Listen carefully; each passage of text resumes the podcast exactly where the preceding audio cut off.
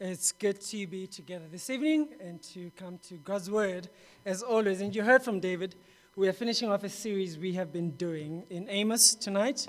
Um, and I hope that, uh, okay, that's sorted. And I hope that uh, as we have spent time in Amos, you have really been encouraged uh, and also quite convicted by God's Word. Uh, today, one of the things we will see so clearly is something that we've, we've heard in the songs we've been singing. We will see that God actually has a story, a story with mankind, a story that He is determined to bring to an end. And we will see as we come to our passage today. Now, the question I asked you, what is God doing in the world, um, was meant to tease your thinking, to make you think about oh, what is God really doing in the world. And today we'll see that and we'll see how he calls us to come alongside him, uh, how Israel was meant to come alongside him as well. But um, if you're new here today, let me just uh, introduce myself. Warm welcome to you. Glad you've decided to join us. My name is Reggie, and I am one of the pastors here at Christ Church Midrand. You've joined us in our fifth talk in Amos. This is our last talk in a series that has been titled Beautiful Ashes. And today we'll talk about beauty. That's what we'll look at we'll see how God brings out ashes, uh, brings out beauty rather, even from our ashes, and how He does that even with the Israelites. So let's uh, let me pray for us. And what I'll do is straight after I've, I've prayed for us, I'll go straight into our talk. I'll read the passage a little bit later, as I did last week. Uh, so just to let you know about that, we're in Amos 9, and we will be reading a bit later from verse 11 all the way up to verse 15. But let me pray for us as we come to God's word. Our Father, we do pray that today we, will be yet, we would be yet again captivated by your story. A story that we see so clearly at the beginning in Genesis. A story that tells us, that shows us that you want to d- dwell with humanity. And a story that we ultimately see at the end as being fulfilled as you dwell with humanity, with people from every tribe, language, and tongue. And Lord, would you help us to see this from Amos? How even from Amos you are still intent to keep that promise, to keep to that plan. So would you help us to see that, to see your goodness, to see your love and your kindness, as you even invite us to join you in this story. In Jesus' name we have prayed. Amen. Now, when Bali and I could go to the movies, yes, David, uh, movies once again. Uh, when Bali and I could go to the movies, um, what would often happen is that we would get there late. And when I mean late, I mean we would get there as the ads are starting. Um, so the ads would have started. Now, I won't say who is responsible for us getting us there late.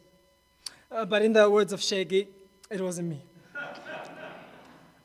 But hey, man, yeah, but we would get there late, and when we got there, what would happen is we would get there, print out the tickets, and as soon as we printed out the tickets, Bali would immediately run in to catch the beginning of the movie, the beginning of the story. And I, the one not responsible, would wait outside to buy the bank draining, I must say that again, bank draining popcorn, drinks, and sweets. If there's anything you've got to cut out, from your budget in order to be generous. You remember what David said last week? It's this.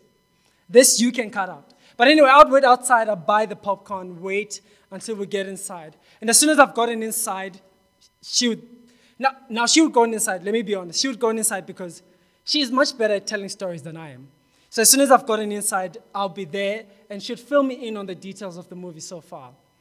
And so we would be those very people. You know, those people that everyone turns back to and says, hey, will be those people as she catches me on to what the story has been all about so far.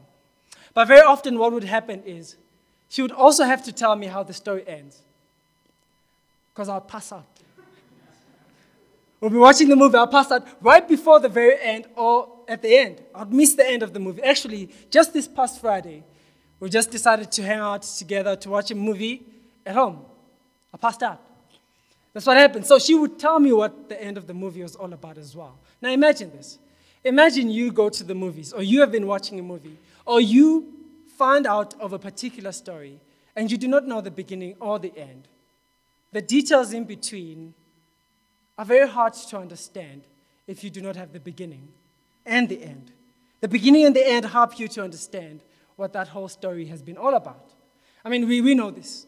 We know it because we have found ourselves at times uh, when we go to a group of people and we find them mid conversation. They've been talking, we get there, and, and if no one fills you in on what they are talking about, what you usually find yourself doing is trying to figure out how did they start this conversation? Uh, how did they get here? You're trying to figure out how the conversation started, how the story started.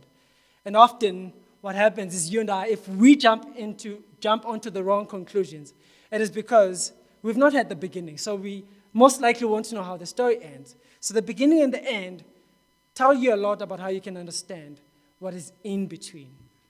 If you have been in a taxi, you have heard those conversations. Those engaging taxi conversations usually started by one old mama who says, Yo, lomdwan. And then the whole text is quiet because they know there's a story that's coming. Actually, there's a guy just recently who put out a thread on Twitter. A thread is um, a conversation where the person puts a number of comments for those who would not know. Uh, and so, for those who would not know, but anyway, this guy says the worst thing about the taxi conversation is when you are about to get to your stop and you have been captured by this conversation. And they're not yet at, towards the end of the conversation. And you sit there thinking, how will this story end? For the rest of your day, you're wondering about that. What happened? And so this guy says in this thread that actually what we should do is create a forum or a platform where people can come and post their stories and how they ended so that you would know what happened with the rest of the story. I think you get the point here. The point is the beginning of the story and the end of the story determine how you will understand or read what is in between. Everything else that is in between. It is very hard to understand everything else that's in between without the beginning and the end. If you joined us a little bit earlier in the year, we did a series in Genesis. And in this series that Davis took us through, he showed us that actually the story of the Bible, the story of Christianity, the story of God, begins in Genesis. Genesis 1 and 2, kind of obvious, right? And it ends in Revelation 21 and 22. And what we remember about that particular story, what David told us, is that God in Genesis 1 and 2 is clear, his intent, that he wants to make a dwelling place he wants to make a place where he can dwell with humanity, where humanity can enjoy his blessing, where humanity can enjoy his goodness.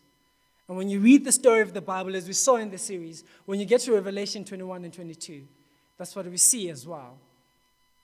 God dwelling with his people in Revelation 21 and 22.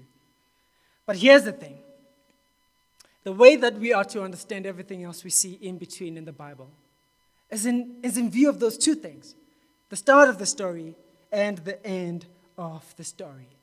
So, if we know that God has always been intent to create a place where He can dwell with humanity, a home, that He wants to be at home with humanity, He wants to create a home for humanity, and He also wants to, the phrase that David used over and again, He wants to redefine life as they know it. He wants to show them what goodness is, He wants them to experience His goodness. And he wants them to take out this goodness into the rest of the world. If we do not have those two things in mind as we read the story of Christianity, then we might miss out or misunderstand everything else in between that has been said. See, if we, if we miss the beginning, if we're unaware of it, then we won't be even here in Amos. We won't be able to make sense of Amos. Actually, we won't be able to make sense of how the passages in Amos before our passage today, passages that are filled with darkness. If you remember that, most of them are filled with darkness and judgment. We won't be able to make sense of those passages in the light of the passage today. A passage which is filled with light and hope. The passage today just seems like a strange addition to what you see in the book of Amos. When you read the book of Amos and you see judgment all throughout, and you get to this particular passage that speaks of beauty or restoration, it seems strange if you do not have the beginning and the end in mind. But when you know that God has always intended to dwell with humanity, that God is moving his story towards a particular end, then this passage here is not strange at all, but it is something that we anticipate. We await how God will continue his story. And so, as we come to our passage today, you and I will see that God is determined to dwell with humanity and that nothing will thwart, nothing will stop God making his dwelling with humanity. Nothing will stop his display of his extravagant love. See, not even the unfaithfulness of his people, not even the idolatry of his people will stop God, the story of God, God making his dwelling among men. Not even the unfaithfulness of his people will stop that. See, God intends to restore humanity. God intends to bring back humanity into his fold, to make a home with them. And what we see here with Israel is a microcosm, meaning a small community of what God wants to do with the rest of humanity. What we see here is what God has always intended from the very beginning. So, as we come to the passage, two points today that we have. These are the two points we will see. One, beauty promised. And two, beauty agent or agents. Now, I'll explain that one, beauty agents, a little bit later, and you'll see why I went for that very title. So, the very first one, beauty promised. And let me read the passage for us for tonight. Listen to God's word from Amos 9. In that day I will raise up the booth of David that is fallen, and repair its breaches, and raise up its ruins, and rebuild it as in the days of old, that they may possess the remnant of Edom, and all the nations who are called by my name, declares the Lord who does this. Behold, the days are coming, declares the Lord, when the plowman shall overtake the reaper, and the thread of, of, of, of grapes, uh, and the, th- the thread of grapes, him who sows the seed. The mountains shall drip sweet wine, and all the hills shall flow with it. I will restore the fortunes of my people Israel, and they shall rebuild the ruined cities and inhabit them, and, he, and inhabit them. They shall plant vineyards and drink their wine. They shall make gardens and eat their fruit. I will plant them on their land, and they shall never again be uprooted out of the land that I have given them.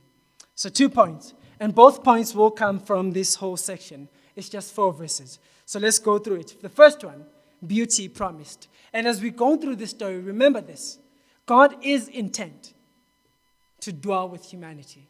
Genesis 1 and 2 shows us that.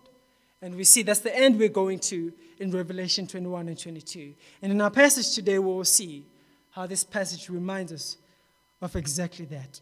So, first point beauty promised.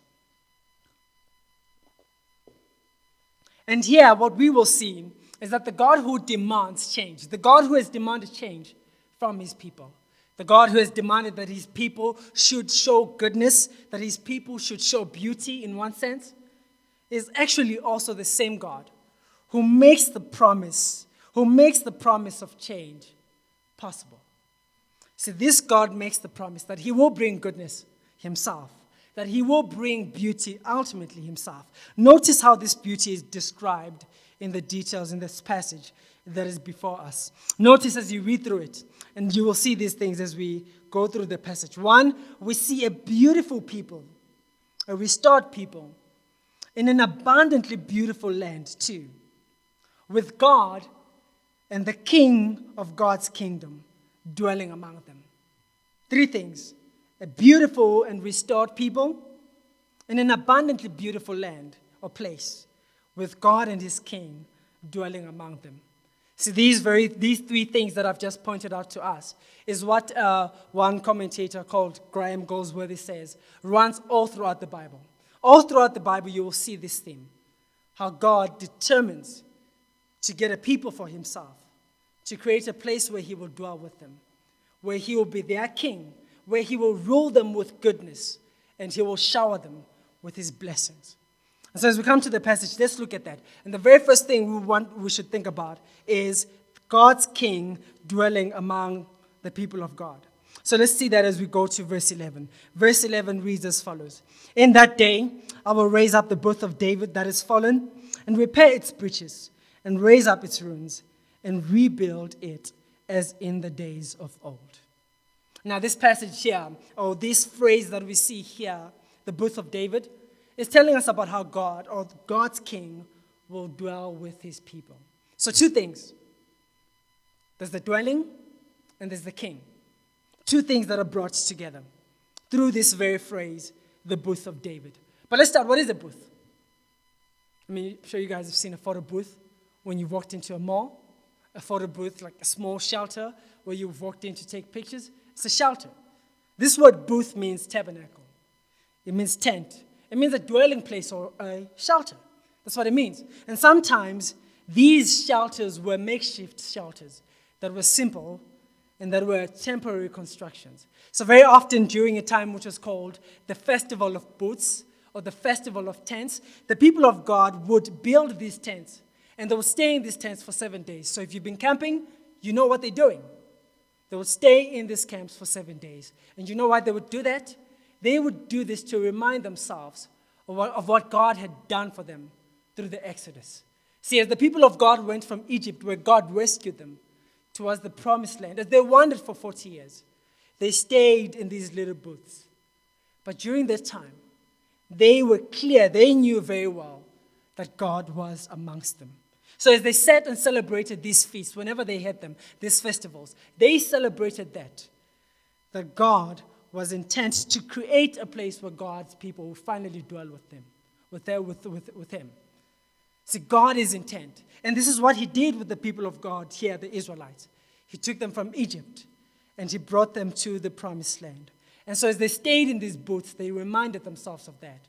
That God has kept His promise. He kept His promise to take us to the promised land, to take us to the place where He wants to dwell with us.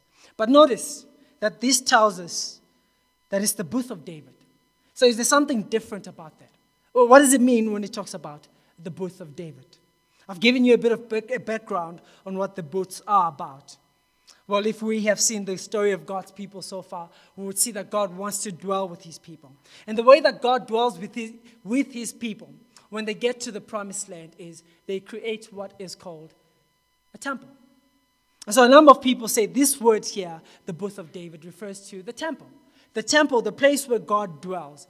The temple which was built by David's son, Solomon the temple, which replaced the tabernacle, which was a tent that was made by Moses during the Exodus, and that the people of God kept for a while until God asked them to build a temple, until David decided to build God a house.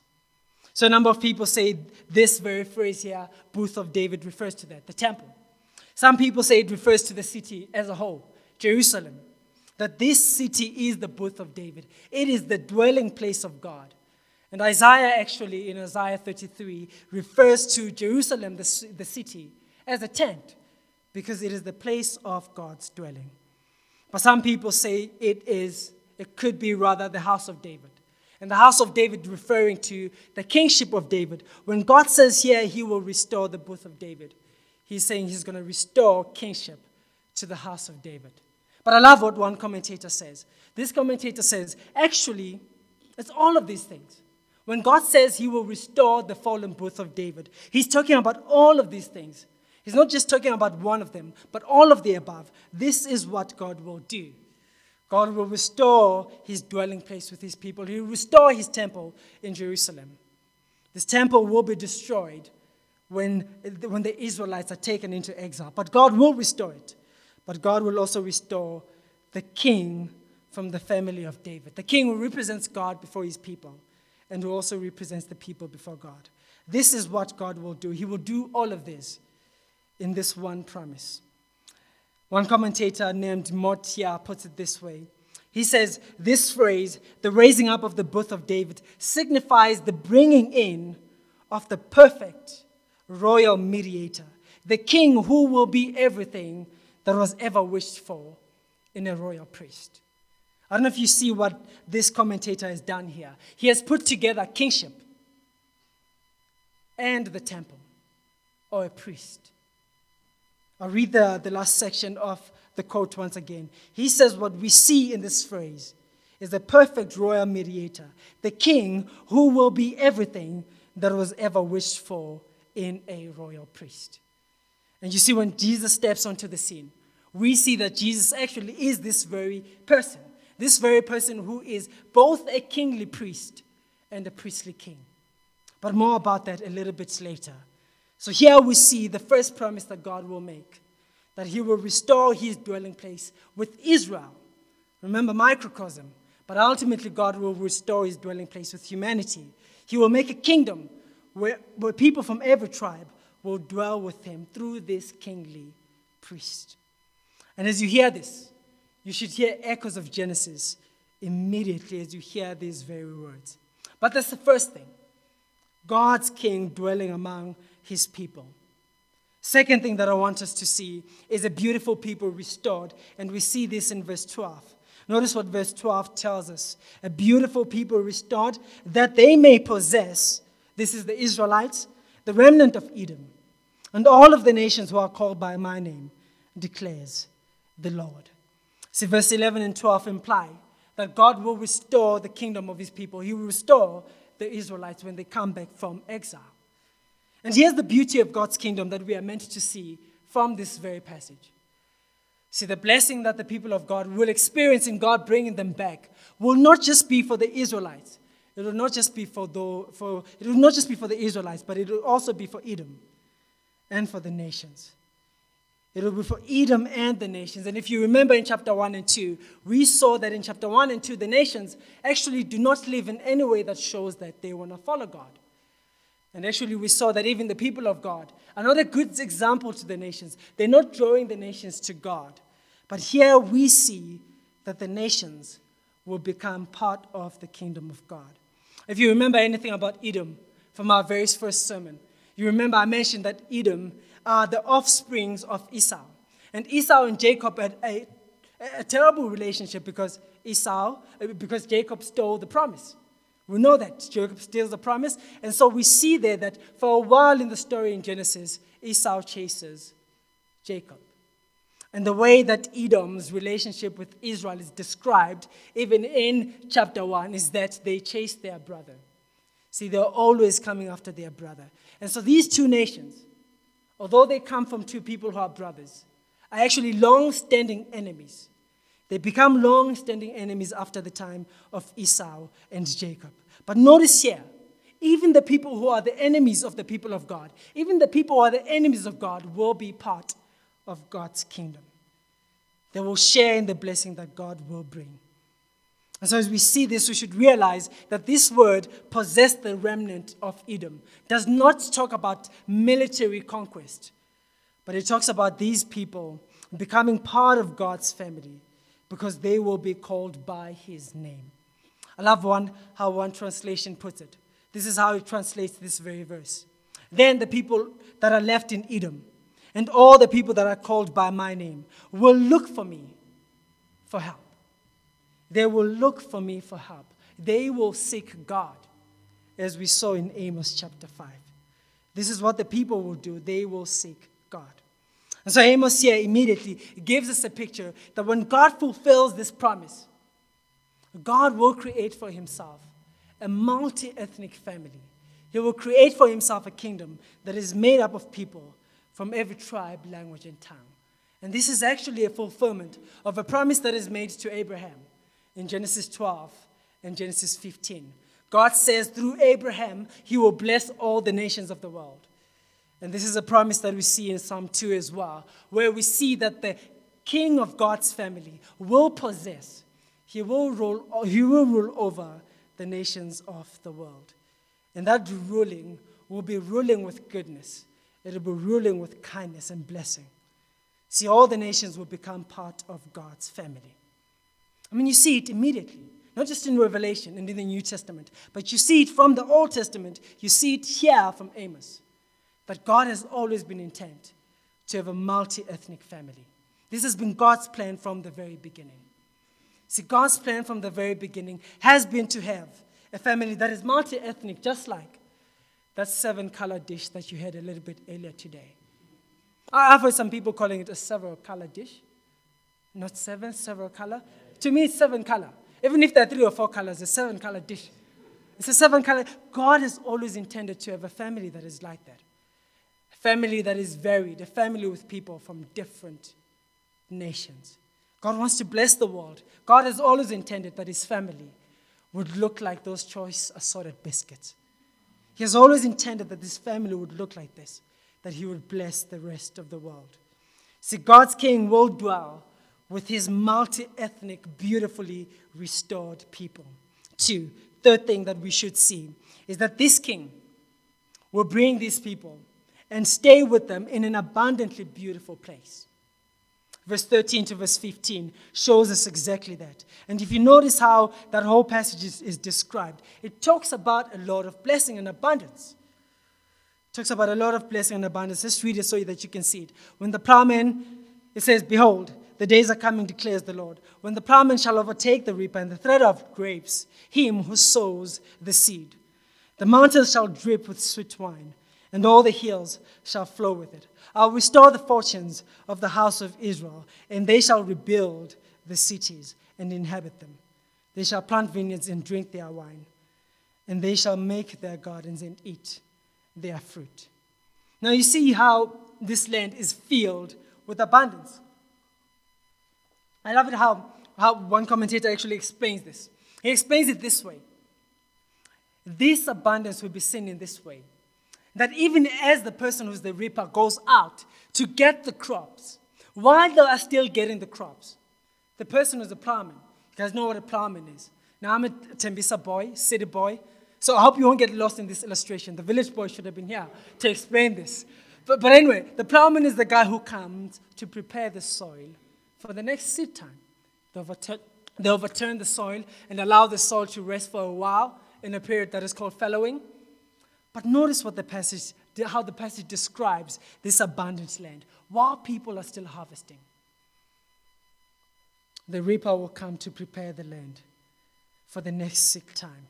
And notice how it also describes it. There will be so much grapes, the grapes will be so abundant and plentiful that the vineyards on the mountains will look as though they are flowing with their juice.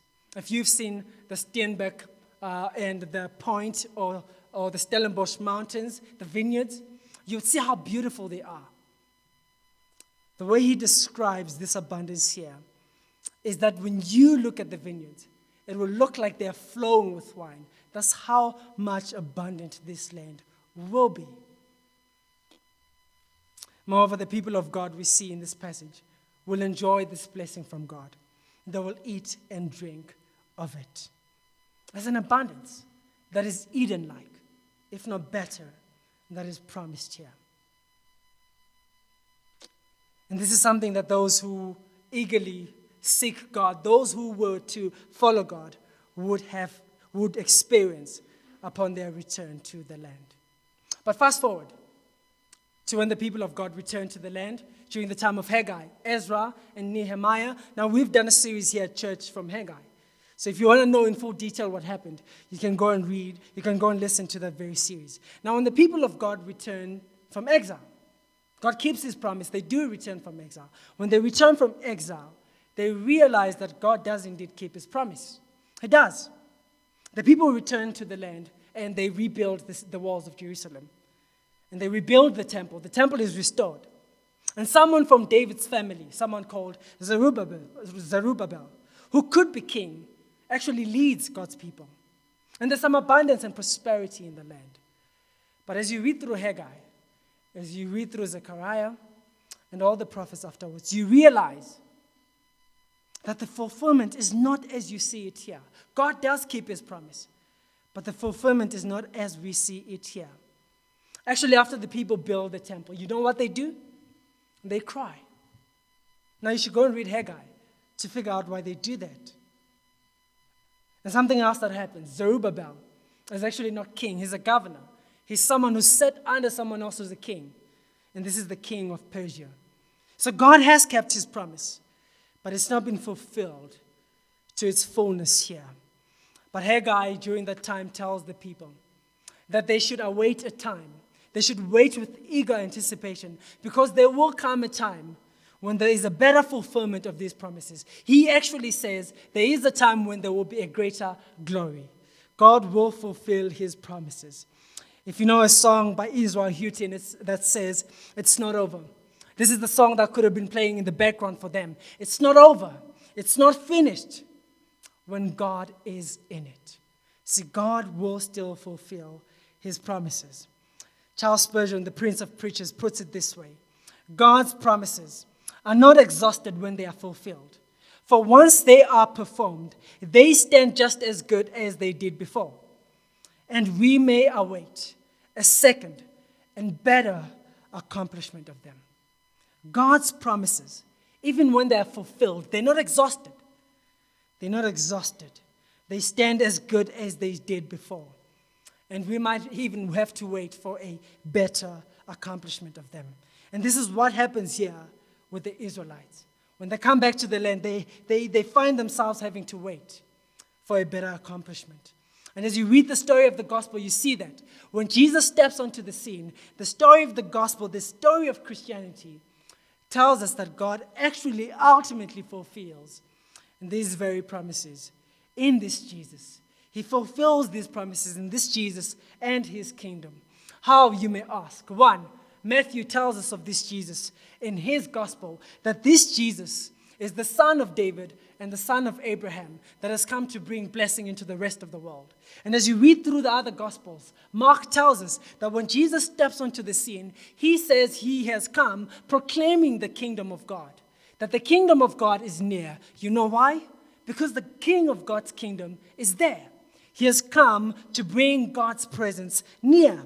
And then John, John tells us that this Jesus, who is himself God, comes and tabernacles amongst us. He comes to bring God's presence near.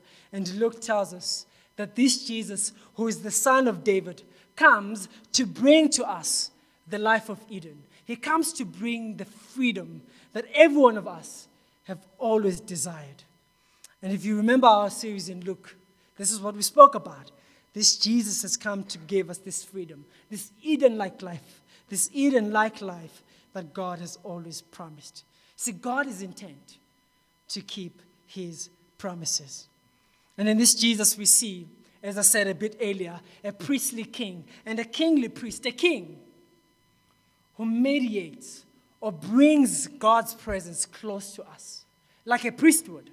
This is the job of a priest in the temple. He would bring God's presence near to the people.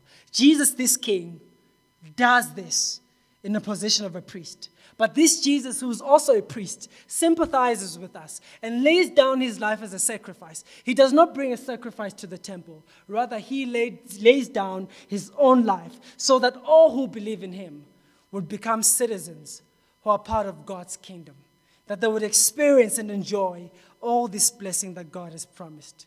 And that they would not only enjoy it, but they would take it to the rest of the world. See, the story of God in Jesus is this God is intent to bless humanity. God is intent to bless humanity. God is intent to make his dwelling amongst humanity. And as we read through the story of Amos and the story of the Bible, we realize that God at the end gets his way. God gets his way. At the end, God wins. Nothing will stop God from fulfilling his promise to ultimately dwell with humanity. Again, not even the failure of his people as we have seen here in this book. Not even their failure to be a representative of God, not even their failure to take out this blessing into the rest of the world will stop God from showing his extravagant love. See, when we read the story of the Bible, when we learn it, we realize that it is the story of God's love, how God wants to ultimately display his love to humanity. And so, as we think about Amos 1 to 9, especially 1 to 9, verse 10, it begins to make sense to us why God would send or speak such a harsh message to Israel. See, they are standing in the way of God giving his blessing to the rest of humanity. They're blocking that very work because they were meant to be light to the nations. They were meant to take the life of Eden, the life of the kingdom of God, to the rest of the nations. But we saw that they were like the nations. They were not different. And so we see that God here not only punishes them, but He purifies them and brings out a group of them who sought Him to use them to take out this life of His kingdom. But ultimately, we see that this life is brought in Jesus. We see that God is intent to keep his promise.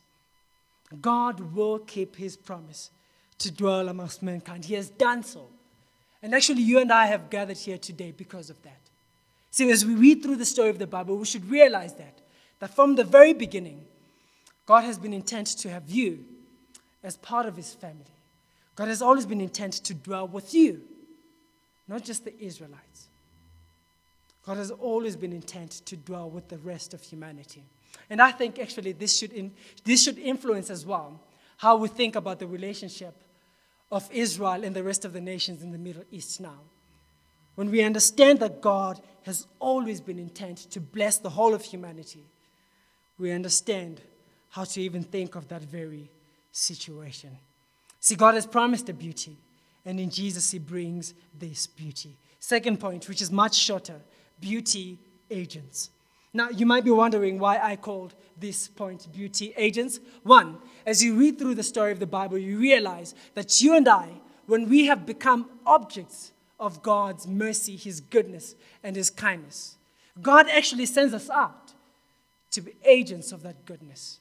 God sends us out on mission to take out the life of His kingdom to the rest of the world, to Edenize the world, to join Him in His mission. Now, I wanted to call this point at first the agents of beauty. But I thought beauty agent is much better. And this is why. If you know a beauty agent, and ladies, I'm not knocking you right now. If you know a beauty agent, especially one who, who does a face beat, when they've done someone's face, again, ladies, I'm not knocking you. All of you are beautiful. And to all of you who are listening to us online, all of us, all of you are beautiful. I said almost said us. All of you are beautiful. But if you've seen the work of beauty agents, very often when they've done a face beat, that person looks nothing like.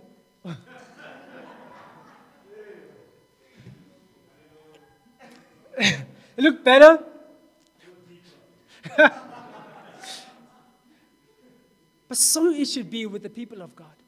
See, wherever God has placed you, whatever relationships you have, at work with your family, whatever God has placed us, wherever He has placed us, it should be that when people walk in, they see that the place is no longer as it was.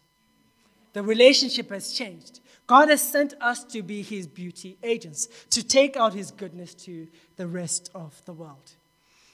And this is clear even from this very passage. And this is what one, again, Charles Spurgeon says. He says, as you read through this passage, you notice, this is what you notice. You notice the activity of labor which is mentioned in this passage. God does not promise that there should be fruitful crops without labor. Here, we find plowmen, reapers, treaders of grapes, and sowers of seeds. Now, this is poetic language, but this poetic language gives us an idea of how God actually invites us to join us, join Him in His story.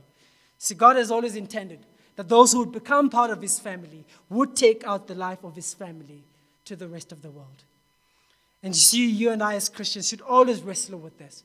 We should wrestle with how we should take out this goodness into the rest of the world. So, quickly as we finish, let me apply it to the three things we spoke about a little bit earlier. One, if Jesus is king, then you and I will live lives that are submitted to him as our Lord and King.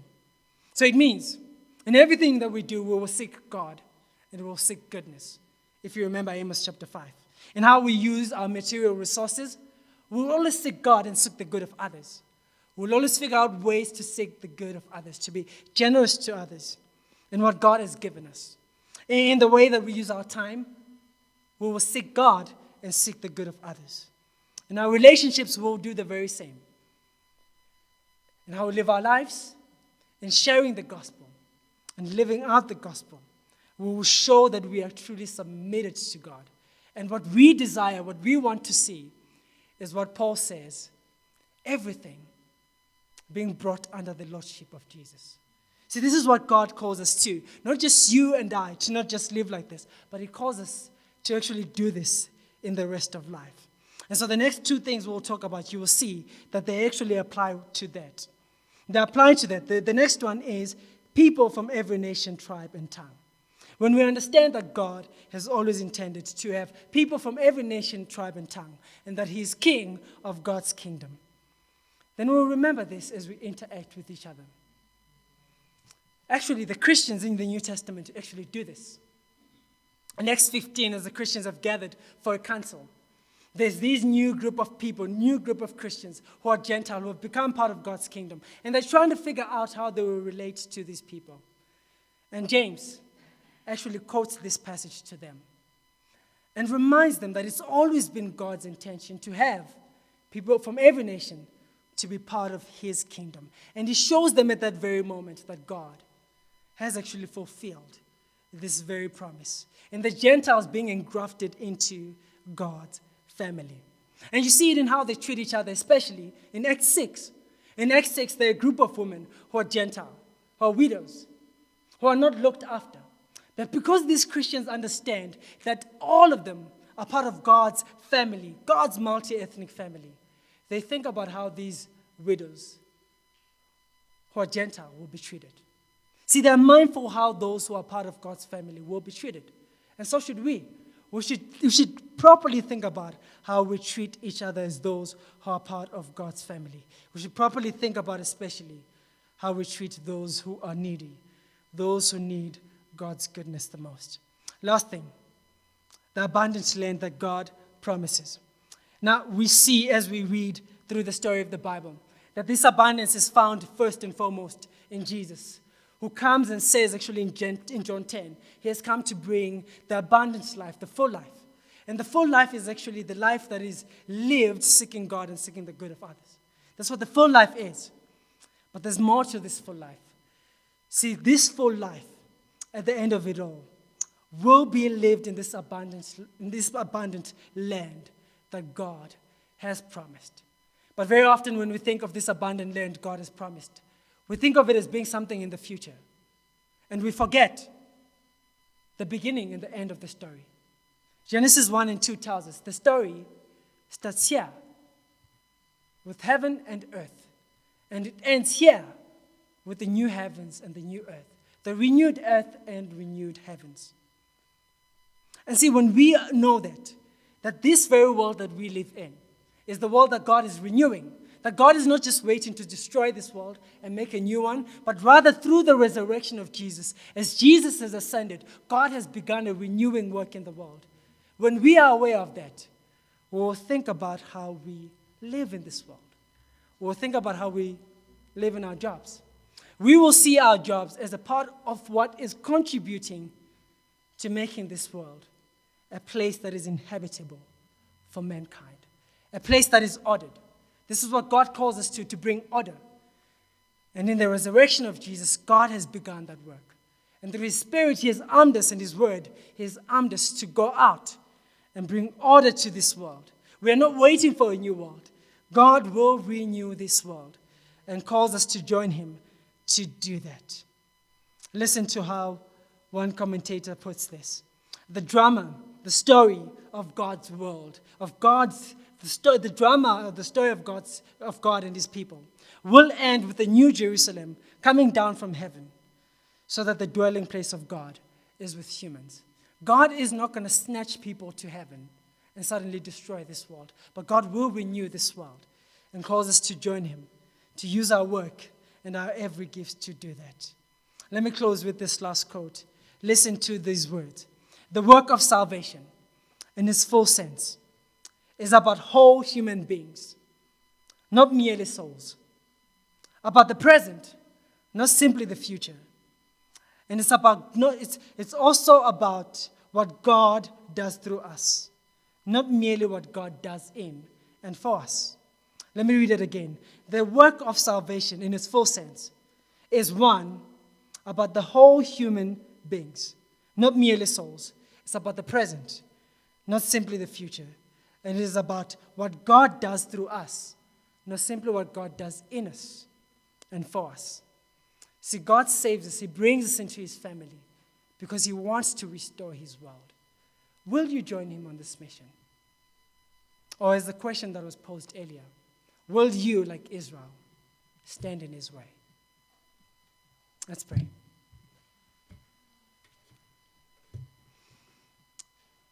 Father, would you help us to see how in Jesus you have brought us into your family, your kingdom. And that God, this has always been your intention from the very beginning to have people from every nation, tongue, and tribe to be part of your family. We see it here even in Amos, as you promise not only to restore your people, but to restore humanity. Lord, we know we have gathered here today because you have fulfilled that promise in Jesus. We who were Gentiles, who were far off from you, have been included in your family, have been brought into your family, so that we are a beautifully restored people. A people who are given a full life, an abundant life in Jesus. A people who are shown your goodness. And the people whom you call to take this very goodness to the rest of the world. Would you help us to do that? And would you help us that as we do that, many more would be added to your family so that they would enjoy this blessing not only in this life, but ultimately on the day that you will bring down your new Jerusalem, the new heavens and new earth, in a place where we know there will be no weeping, there will be no sadness. And Lord, there will be no mistreating of the poor or the needy because your goodness will flow like the ocean. But even today, Lord, would you help us as your people as we live to let that very goodness flow like the ocean in our lives? May people truly see that we are those who've been changed and made beautiful by your gospel, and those who are beauty agents. In Jesus' name, amen. Great. Uh, next series that we're doing, as you heard from David, is from Romans. And actually, Romans, as you will hear from David, uh, picks up from this very theme of those who are Gentiles being included into God's family. And it's it's a wonderful story. It's a wonderful book that David will take us through in the next, uh, for the next few weeks. So join us for that. And if you did not hear online, the music service is on the 27th, just to make sure that you've got the details for that. Do you have a good week.